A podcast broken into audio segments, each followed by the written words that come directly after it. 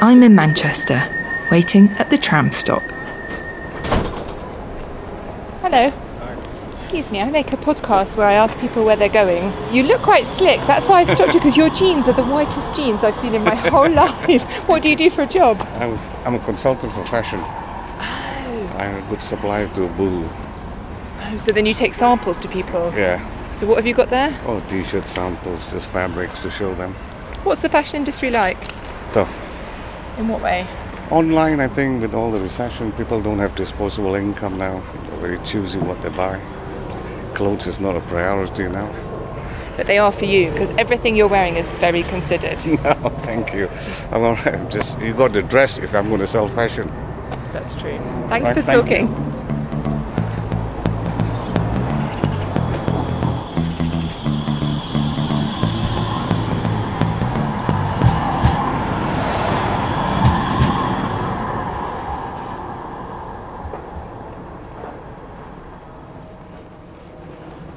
Hello. Excuse me, I make a podcast where I talk to strangers and ask them where they're going. Oh, right. I was just wondering at this tram stop this morning where you're going. I'm going to pick up a dog who I look after once a week, and um, his daddy's got a tailor's on Bridge Street in Deansgate, so I look after Nico um, one day a week. So it's a day with me today. Oh, that's lovely. What kind of dog? She's a greyhound, uh, a whippet, sorry, a whippet. a whippet. So, how did you get involved? Is that an old friend of yours? He was a friend of a friend. I fell in love with Nico when I saw her, and um, just said, "Is there any way I could look after her? I don't want payment. I just want a dog because I miss my dog so much." And uh, he said, "Are you joking?" So I said, "No," and that's what he let me do. So, tell me about your dog then. My dog was called Chester. He was a border terrier, and he was 18 when he died. You had him such a long time. I did. I did. I had a little gap. It's a it's a long story, but there was a little gap when he wasn't with me, and then he came back to me, which was heavenly. What sort of little dog was he? Because they all have. Border terrier. No, He but looked like, like a- character-wise. Amazing. He was very feisty, but he really he, he loved me. He really loved me. So it's lovely to have Nico. I can't afford a dog. I don't want payment for doing it, but what I want is just I miss having a dog with me. So.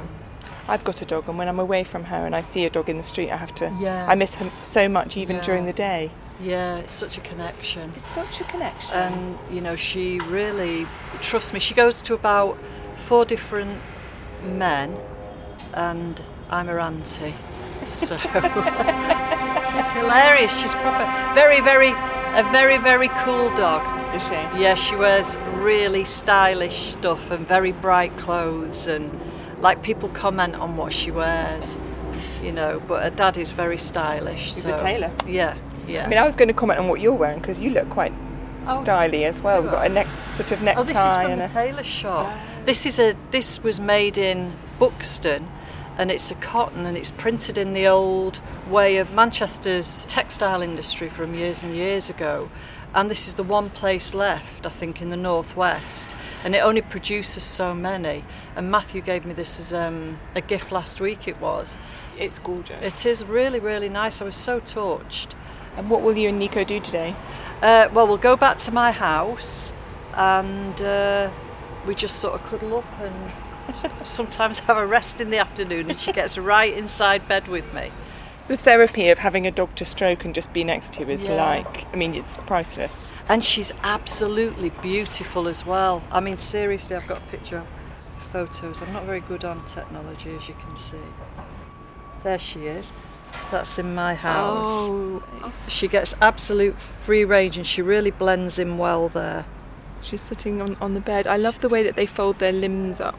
Yeah, a lot of people stop me, especially young people. They absolutely love her. Yeah. And one girl said she reminds me of Bambi, you know, because she's got that sort of doe eyed look. Oh. Yeah. But yeah, she's gorgeous. I didn't see her last week, but my friend's going for tons of tattoos, so he's in a lot of pain with it, so he can't look after this week. He's going to be in too much distress with the pain. And finally, what do you do when you're not looking after Nico? Well, I'm retired now, so I look after my mum. So I've just got my free bus pass, Oh, yeah. which is amazing. That's why I'm here because I couldn't get. You can't use it before 9:30. So I couldn't- 34. Well, thank you so much for talking. Enjoy your doggy day. You might see me on coming back. I hope the cuddles are good. Bye bye. I have to say, I've got a bit of a thing about cities with trams. Thank you for listening to Where Are You Going? The music's by Edwin Pearson. I'm Catherine Carr, and this podcast is made by the team at Loftus Media. Where Are You Going is shortlisted for the listener's choice in this year's British Podcast Awards. If you have 30 seconds to spare, please support the podcast by voting for us at www.britishpodcastawards.com forward slash voting. The link is also in the show notes, and we would be so grateful if you were able to do it for us. You never know, it might mean that we get to do things like make tote bags, and I'm sure you'd like one of those. You just never know. Thanks for listening.